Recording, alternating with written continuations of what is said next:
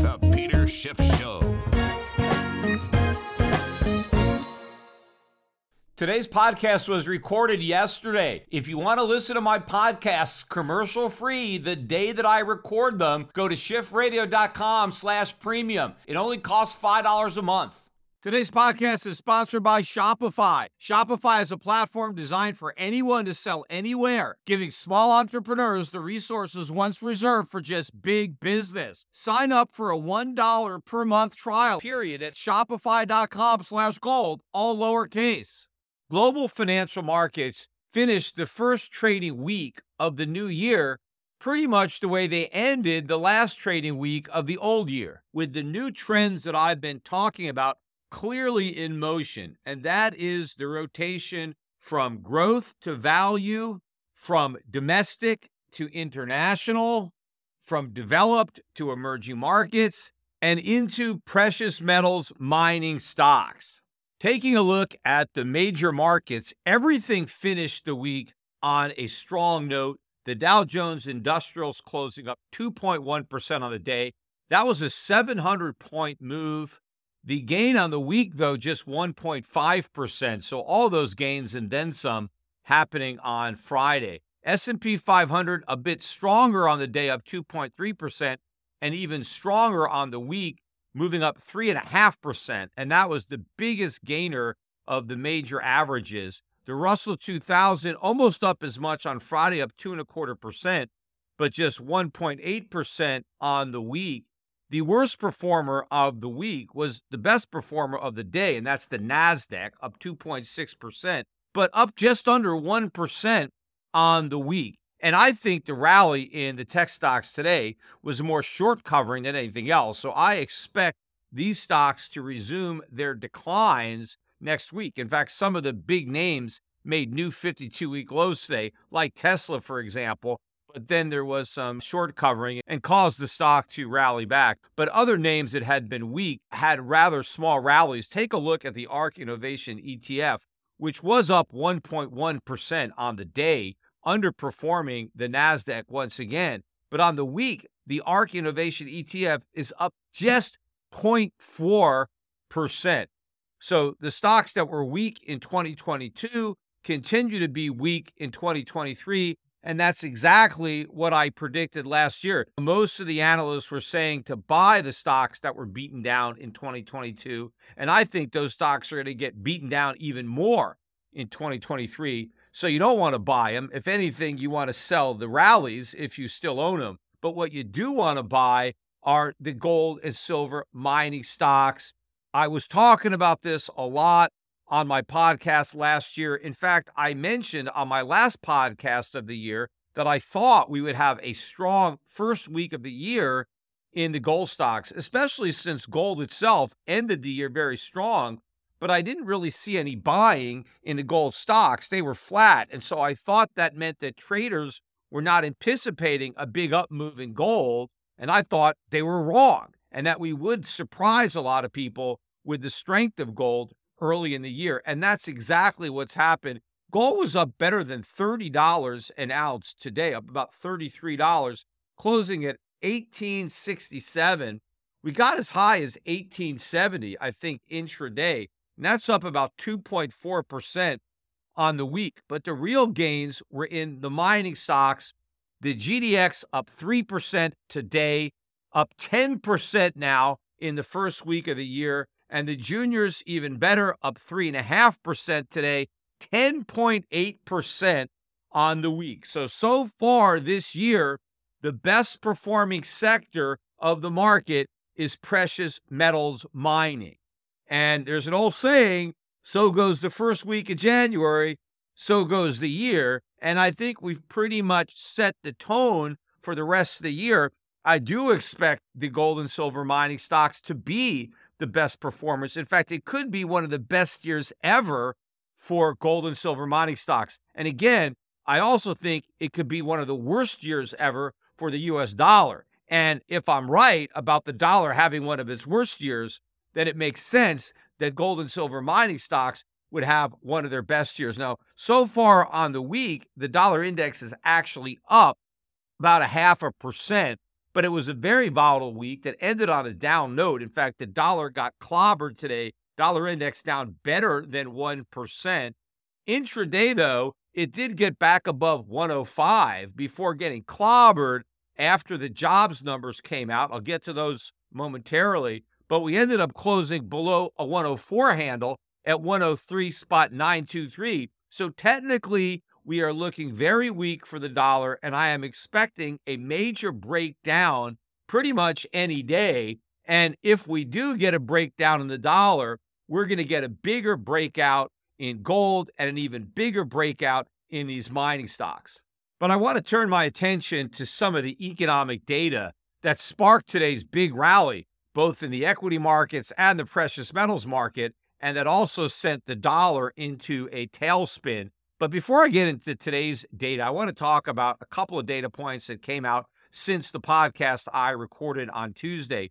One was the ISM number for December, so the final month of the year for ISM manufacturing. And this number came out a little bit better than the consensus, which had estimated 48.1, which is a weak number. Anything below 50 represents contraction. And we got a weak number, just not quite as weak as analysts had expected. 48.4 was the number, but it was still weaker than November, which had come out at 49. So it's a weak number and it's a weak trend. Now, also on Wednesday, we got the ADP employment report, which was a precursor to the official jobs report that came out this morning. And it set this tone because that report was much stronger than expected. They were looking for 145,000 jobs created. Instead, 235,000 jobs were created, and the prior month's 127,000 number was revised up to 182,000. Now, that so called strong jobs report actually sent the stock market tanking and the dollar soaring because it was perceived as being a catalyst for the Fed to be more aggressive in its fight against inflation. Because, after all, so many people think the way you win a war against inflation is by putting people out of work. And with more people getting jobs, the Fed is moving backwards and is further away from its goal. So it has to fight harder to destroy those jobs. But in reality, you don't reduce inflation by putting people out of work. In fact, you accomplish the opposite because when people aren't working, they're not productive. So you have less supply and they still have demand because they get unemployment benefits and welfare and food stamps and things like that. So you get less supply, you still have demand, and therefore you have rising prices. What the Fed really needs to do is to keep people employed. We need more people being more productive. But what those employed people have to do is reduce their spending. So we don't want them to stop working. They got to keep working. They got to make stuff. They just got to not spend everything they earn. They got to take some of that money and save it. That's how you reduce inflation with higher interest rates is that you discourage people from spending and so you reduce demand and you encourage them to save and that helps increase supply because the savings lead to investment which increases supply. You don't just try to put people out of work. Now, the reason people are losing jobs is because rising interest rates are impacting the economy because it's so levered up and consumers are so levered up. When interest rates go up, that immediately diminishes their capacity to spend because now they're spending more on interest. But the problem is credit card debt is still at record highs, savings are at record lows.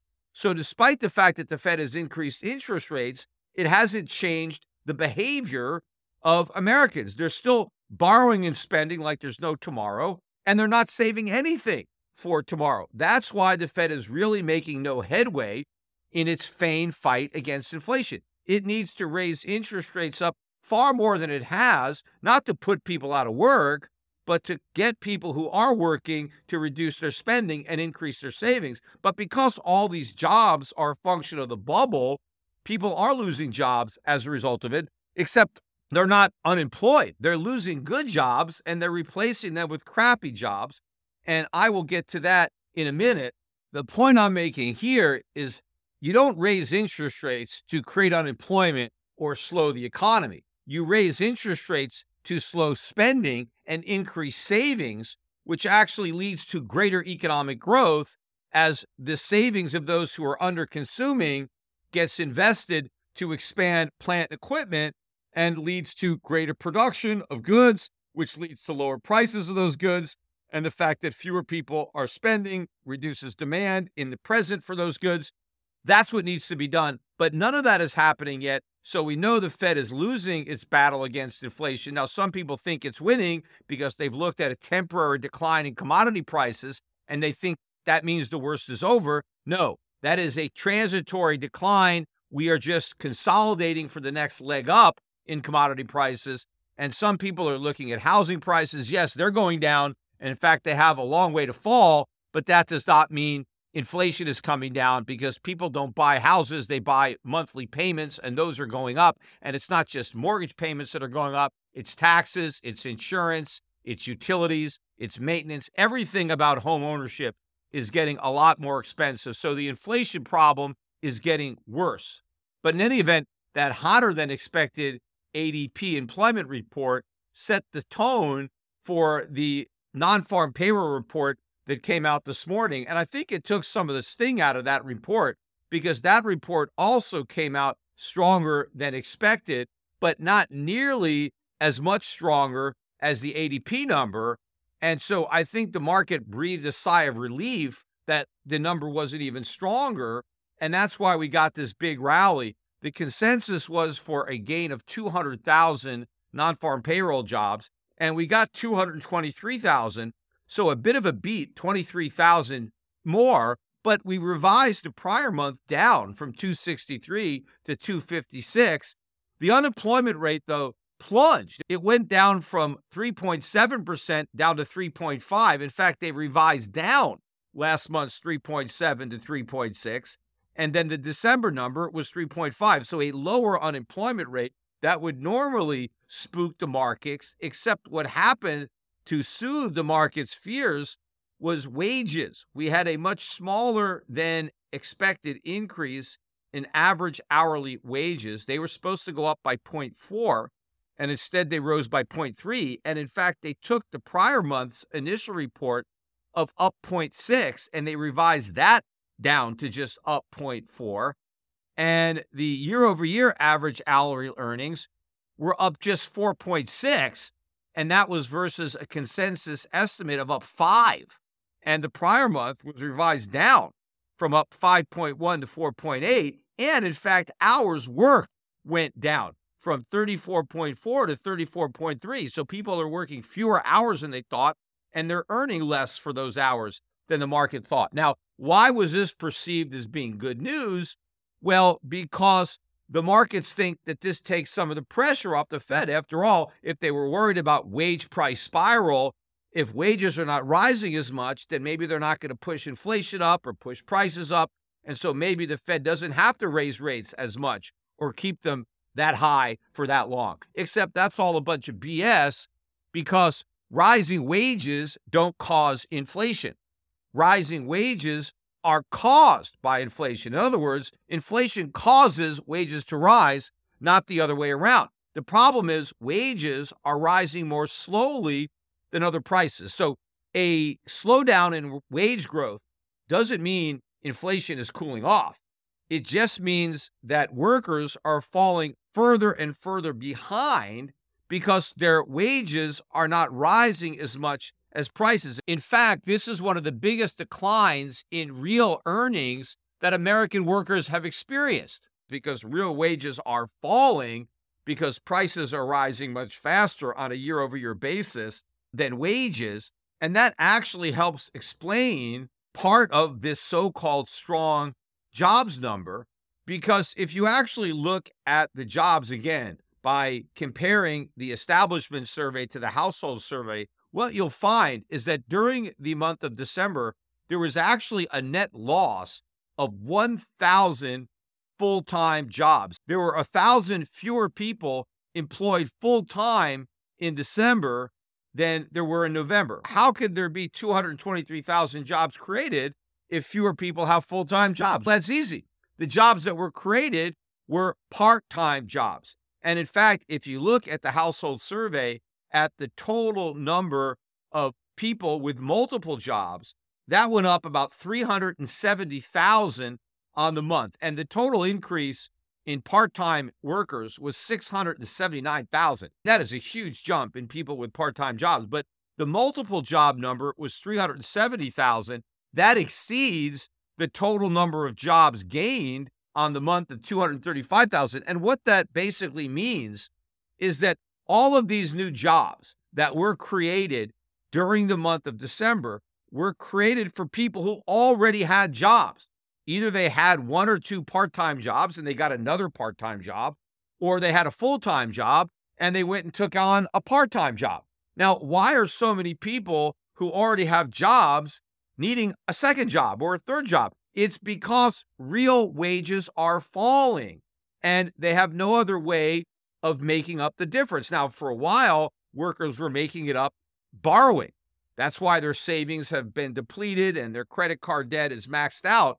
But at some point, there's no savings left and you have no more room on your credit cards. So, how do you pay the rent? How do you put food on the table in an inflationary environment? Well, you go out and get another job. That's what's going on. And that does not mean the economy is strong. When you have all these people who are already working, who don't want to work anymore, but they're forced to work more, that is not sign of a strong economy.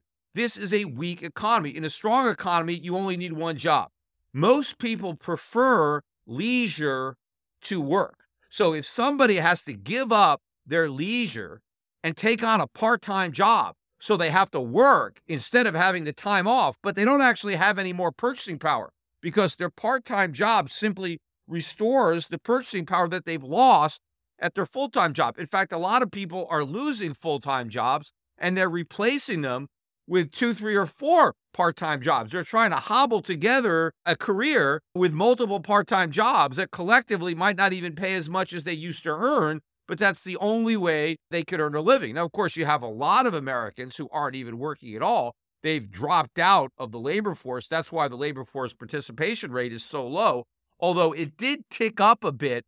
It was originally reported at 62.1% in the prior month and it moved up to 62.2 and now it's 62.3 in December. And so what I think is happening here is some of the retired people who weren't working because they were trying to enjoy their retirement, they're having to come out of retirement because they can't afford to buy food or they can't afford to pay the electric bill or whatever. Everything is getting expensive. In fact, I feel very badly for retirees. A lot of people are just worried about workers because their paychecks aren't keeping pace with inflation. Well, at least they have a paycheck, at least they're working and they can get a raise. A lot of people who are retired, they're on fixed incomes. And even if their Social Security went up, they have a lot of other income sources that aren't going up. And I particularly feel badly for retired people who are trying to do the right thing by reducing their risk. And traditionally, as you get older, you want to get out of your stocks, for example, and put more money into cash or bonds or annuities. I have that happen with a lot of my clients. They call up and, hey, I'm getting older now. I want to take less risk. So I want to cash out that stock portfolio you're managing and I want to just have the money in cash because I'm older now. And what I always have to point out is the biggest risk is inflation. And inflation is going to wipe out a lot of older people. A lot of retired people are going to have to come out of retirement early because their money is going to retire long before they do. Because if you are a conservative investor and you're just wanting to conserve your cash, that does nothing if the cash you're conserving loses its purchasing power. You don't want to conserve cash, you want to conserve purchasing power. And I think the best way to do that is with equities, with dividend paying stocks, stocks outside the United States that are not overpriced, that are trading for fair values or even underpriced, where you can get a good dividend yield, where those dividends can rise with inflation because you're investing in companies that sell goods and services that consumers need. And if the price goes up, they'll keep buying. They'll just cut back on something else to afford the things that they need. And that's why you don't want to invest in companies that sell things that people don't need, that they buy with the money they have left over after they buy the stuff they need. That's the discretionary spending.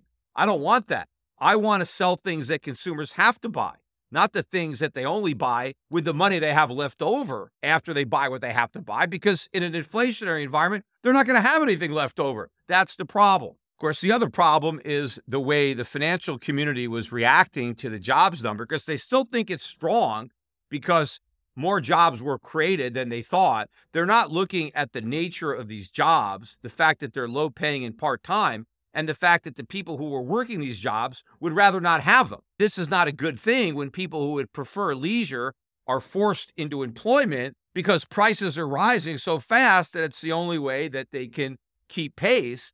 But also, people think that this means that inflation is easing up just because wage growth is paring back, and they're wrong. They have to look at what's going on at the Fed. Rates are still too low and they have to look at what's going on at Congress. They're still spending like crazy.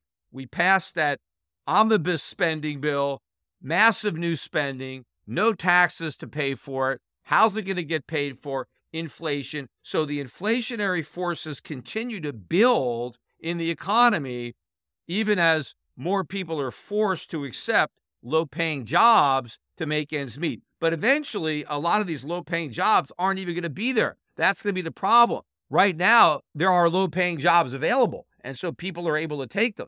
But as this recession gets worse, a lot of these employers are going to go out of business or are going to be cutting down their workforce. In fact, a lot of companies continued to announce layoffs, and more are coming. And so eventually, we're going to start to see a big increase in unemployment, and there's not going to be as many second and third jobs available, which is going to be very problematic for people who need the extra work and can't find it.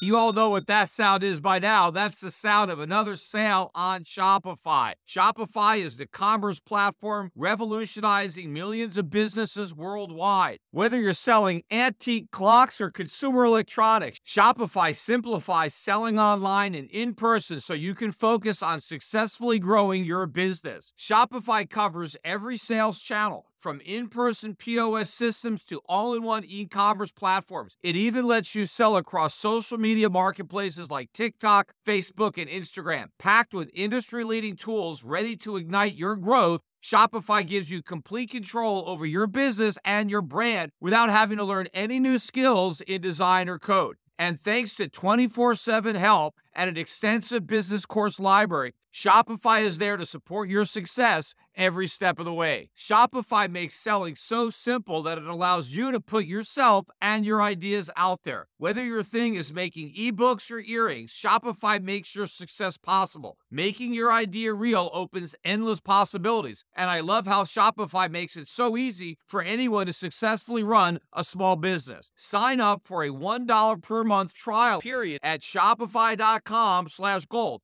all lowercase. Just go to shopify.com slash gold to take your business to the next level today. That's shopify.com slash gold. Now, we also got some more economic data that confirms what I'm saying about a weak economy that came out later in the day. One was the factory orders for November, and this was supposed to come out at minus 0.7, and that was going to follow a 1% rise originally reported in October. Number one, we revised down October to up just 0.4. And the November number came out at minus 1.8, more than twice as bad as analysts had expected. In fact, the consensus range went from minus 0.3 to minus 1.6, and we exceeded the lower end of the range. So a very weak number. But an even weaker number was the December ISM index, this was supposed to come out at 55, which would have been a drop from the prior month's 56 and a half. Instead, we plunged all the way down to 49.6. We haven't seen a reading that low outside of the COVID shutdown. In fact, the range of estimates went from a low of 53 to a high of 56, and we blew through the low end, not only below 53, but below 50, indicating an economy in contraction. Circling back to the markets, while it was a very good week for gold and gold related equities, Fool's Gold had a lot of problems. Not so much Bitcoin itself, because that token managed to hold up on the week. Now, it didn't rally, or maybe it rallied just a little bit, but as I'm recording this podcast on Friday evening, it's still trading just below 17,000, which is about where it ended 2022.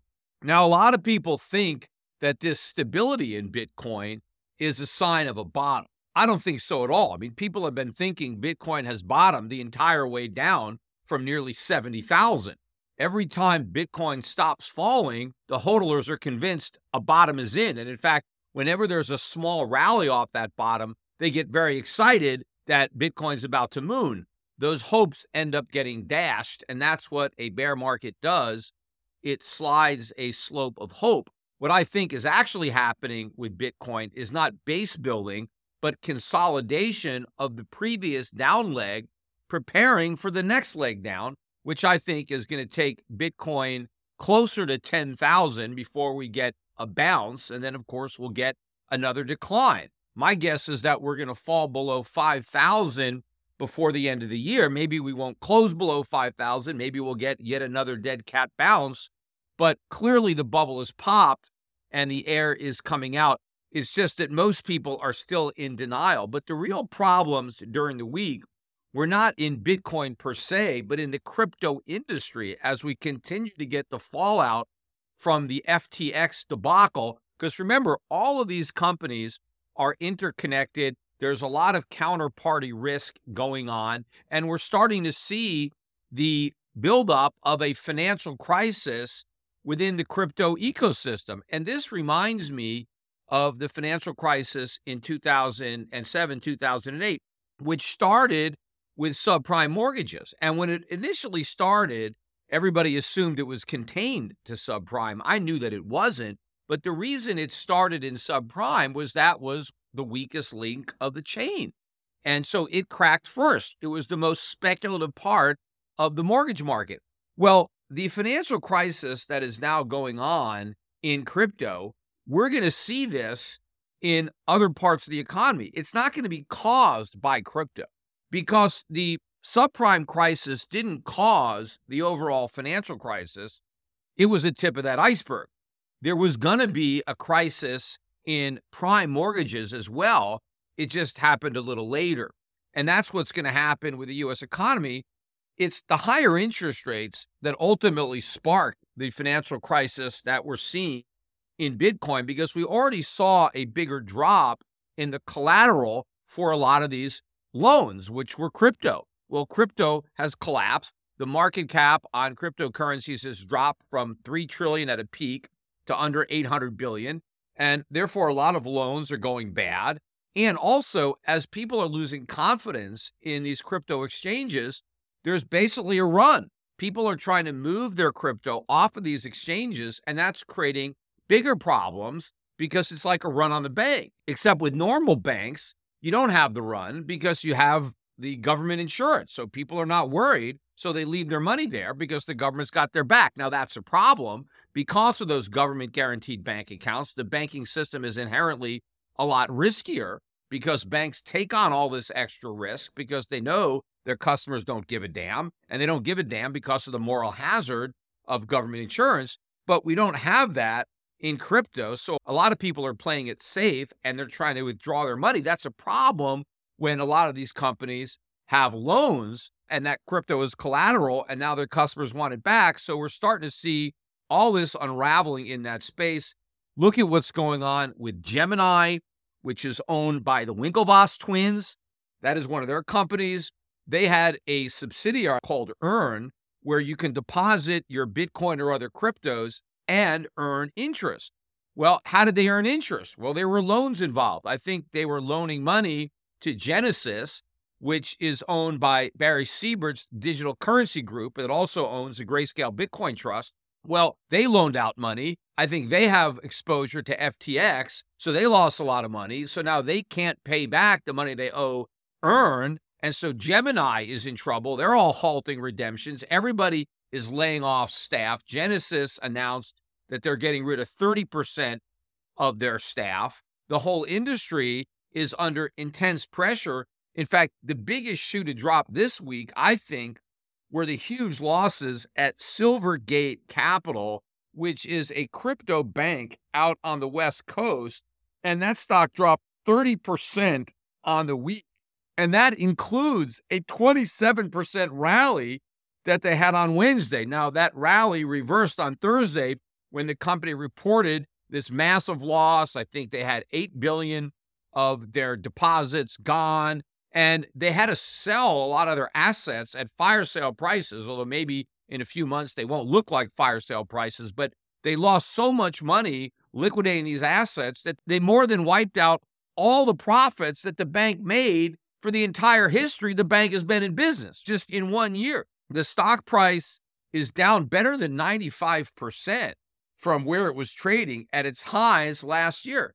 So, what's going on in the crypto space is not only problematic for all the people at work there and who are losing their jobs there. And I predicted that this was going to happen. I also predicted that a lot of the people who are losing their jobs at Genesis or Silvergate, they're going to start selling their cryptocurrency because that's what they own. These guys drank the Kool Aid. They worked for crypto companies because they believed in crypto. And because they believed in crypto, they put their money where their mouths were and they own it.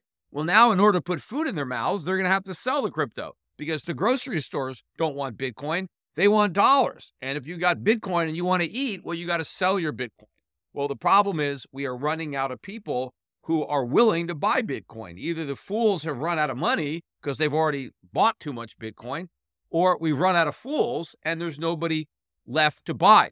While I'm on the topic of fools, though, look at what happened with Bed Bath and Beyond. That stock dropped 48% this week. It was already way down. And it dropped another 48%. It closed at $1.31 because the company announced that they're about to file for bankruptcy. Now, Bed Bath and Beyond was one of these meme stocks. And in fact, it had another meme stock rally in August of last year. Even though this company was obviously in a lot of financial trouble, that didn't stop the meme speculators from buying it. And the price got all the way up to $30 a share in August of last year. And here it is, less than six months later, and the stock is almost below a dollar and headed for zero. So a lot of people who just mindlessly bought into this mania are now the bag holders. And it's not just bag holders in the meme stocks, it's bag holders in crypto. Everybody who does not sell is going to be a bag holder. But the latest piece of crypto news came out yesterday when the attorney general for the state of New York announced that she had filed civil charges against Alex Mashinsky, who was the founder of Celsius. And New York is suing Mashinsky for fraud. They're claiming that he defrauded Celsius customers in that he didn't tell them about all the risk that he was taking with their deposits. He downplayed the risk. He represented Celsius as a conservative alternative to banks where the little guy can get in on all the money that the rich guys have been making. And he was taking care of the little guy. He was kind of like Robin Hood, taking from the rich and giving to the poor. And all this was just a fraud. And so he's being sued for the billions of dollars that customers lost based on this fraud. And what's so interesting about this is the Attorney General of New York is acting like she just discovered this. Like, okay, it's a good thing we've got these regulators now that have finally discovered after the fact because the company blew up months ago.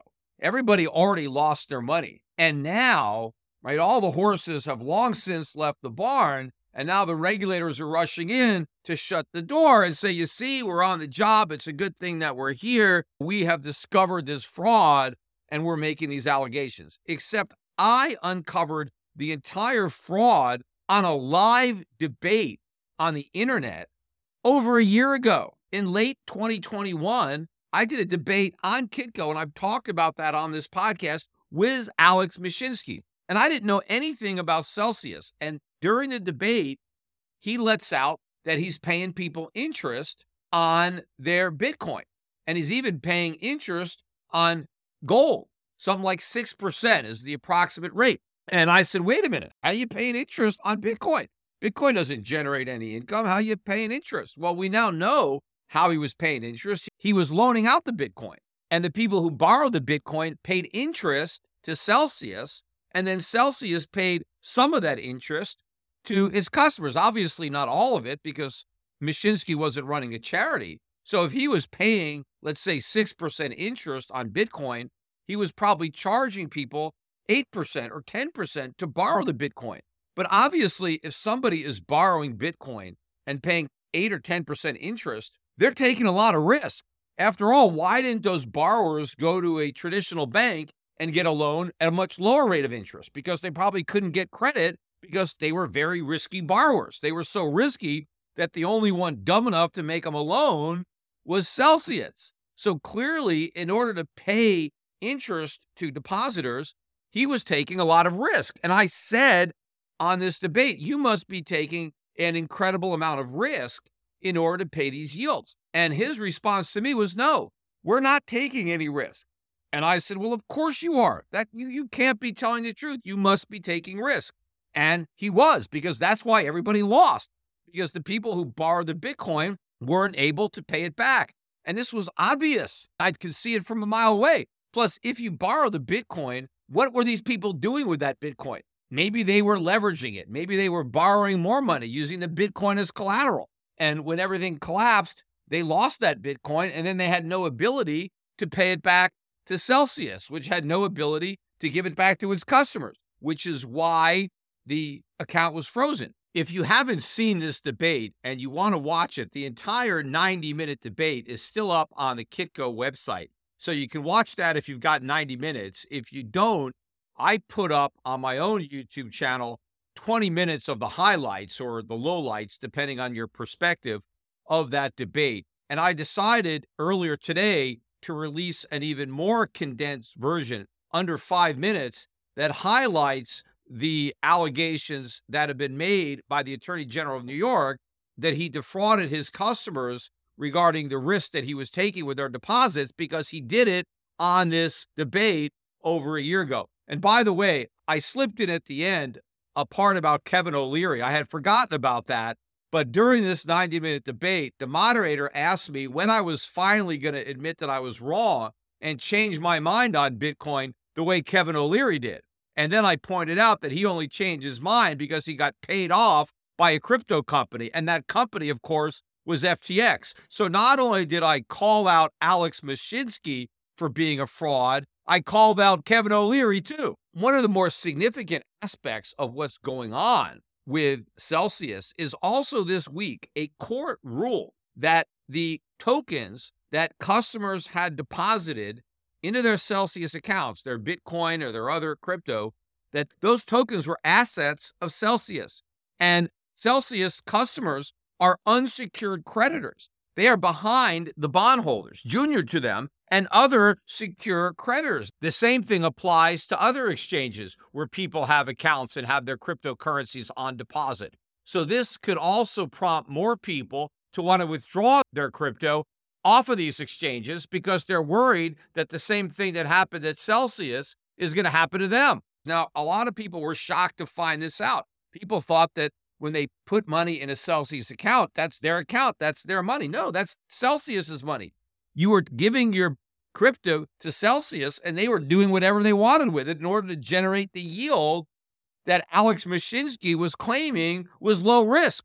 Well, now he's being charged with defrauding customers because he claimed that high risk accounts were low risk. Well, they can win their case just based on playing this debate because he incriminated himself during the debate because he did exactly what he's being accused of doing.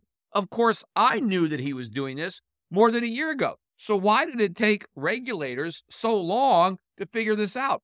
Why didn't they act sooner before so much money was lost? They never do. And of course, now they're going to claim this just proves we need more regulation.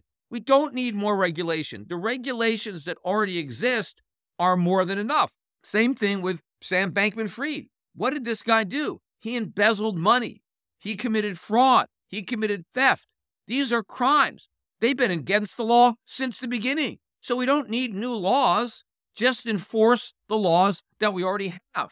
Because all these new laws that are going to come into existence, they're not going to stop crime. They're not going to stop fraud. All they're going to do is force the honest people to have to spend even more money complying with rules and regulations. It's going to force more people out of business. It's going to further consolidate the financial services industry. It's going to lead to lower quality. It's going to lead to higher prices. Because of all the regulations that already exist, there's so much more fraud now than there would be if we had no SEC, if we had no FINRA, because of the cost of complying with all these rules and regulations, small investors are priced out of the market. No quality investment advisor or broker is going to take a small account because you can't cover your costs. You lose money on the small accounts. So the small accounts are left on their own and they're far more likely to be victimized by scams. In fact, to the extent that there is a financial person who's willing to work with a small investor, is probably because he's ripping them off,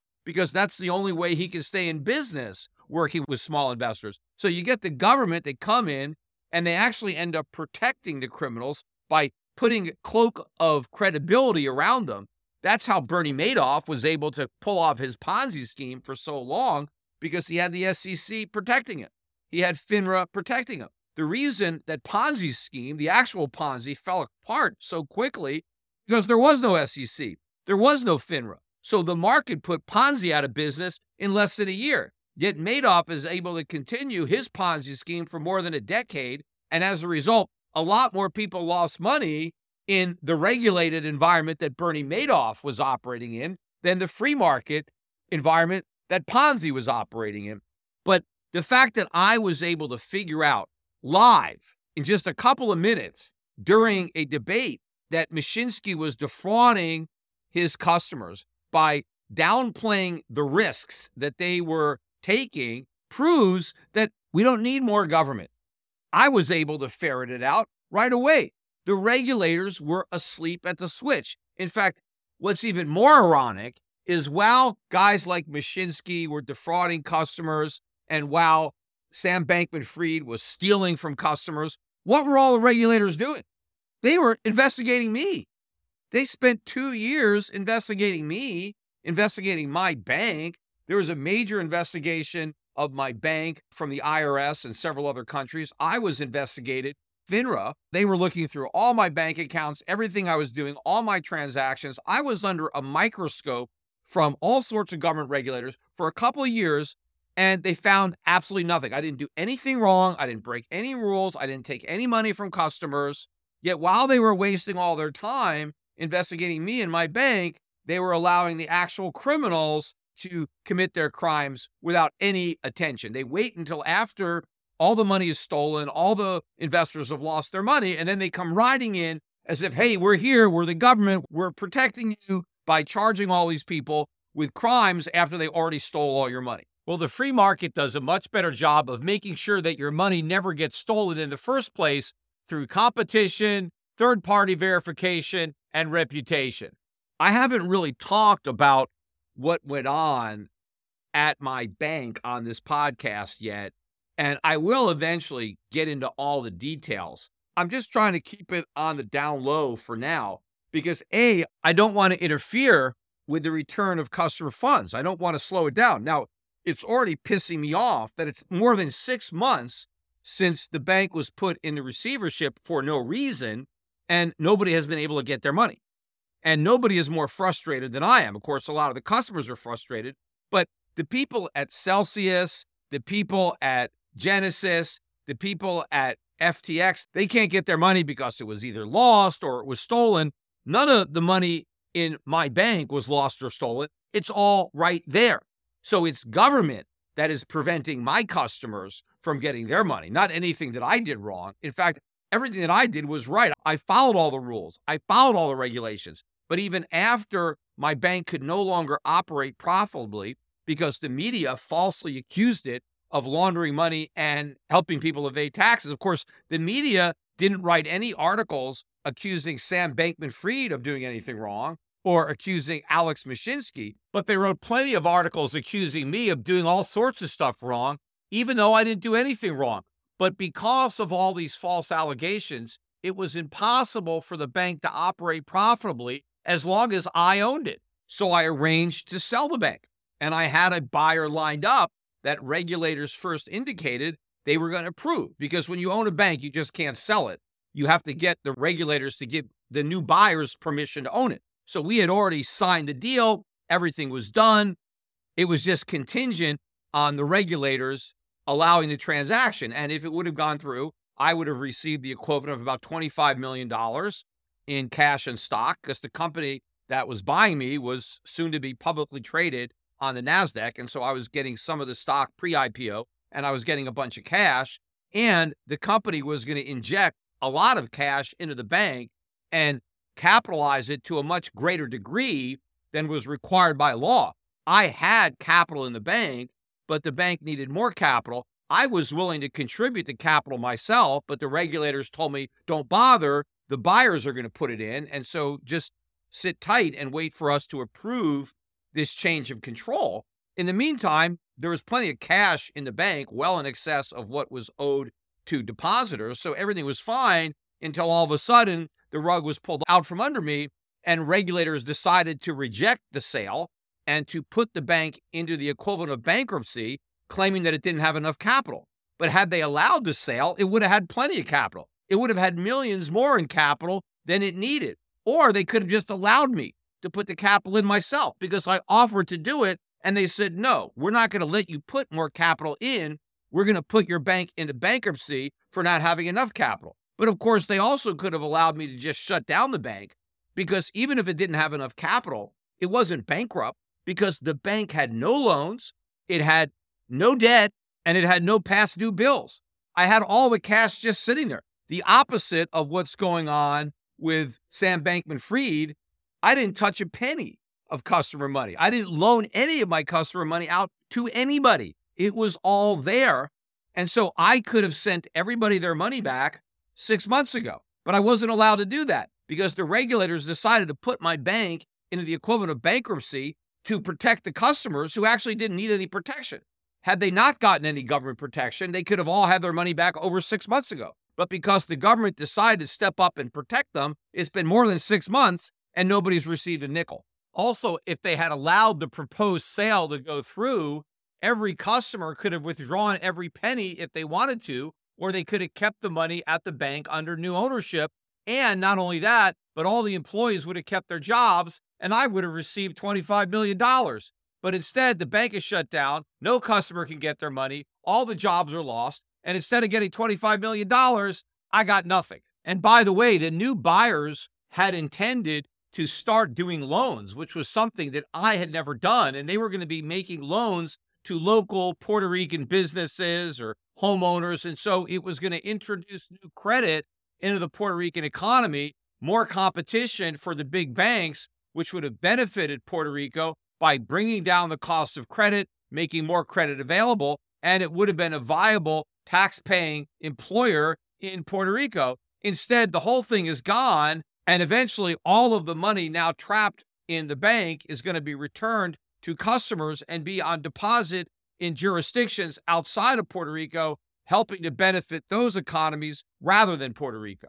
But I don't really want to get into all the details because I don't want to risk my speaking out about what happened to cause any extra delays in this process. So once all the customers get all their money, then I'll be in a better position to speak freely because I won't have to worry about any fallout for my customers. The other reason that I'm not really speaking frankly about what's going on is because I still have a lawsuit in Australia against the owners of 60 Minutes Australia who defamed me, who published all these lies about me, particularly in their 60 Minutes broadcast, that resulted in massive losses at the bank. Not losses that were so great that my customers lost money. Customers didn't lose any money because I put enough of my own money into the bank to absorb all those losses. I always acted in the best interest of my customers and I made sure that there was millions of dollars in capital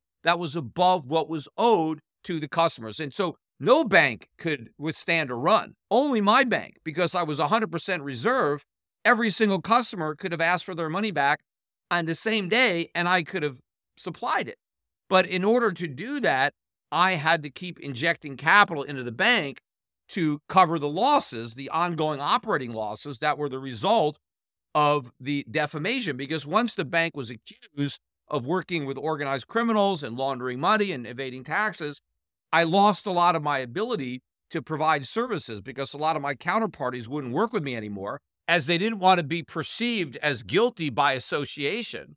And so, because I couldn't provide these services to my customers, I couldn't charge the customers for the services. And so my revenue went way down, but my expenses were extremely high, the biggest one being compliance.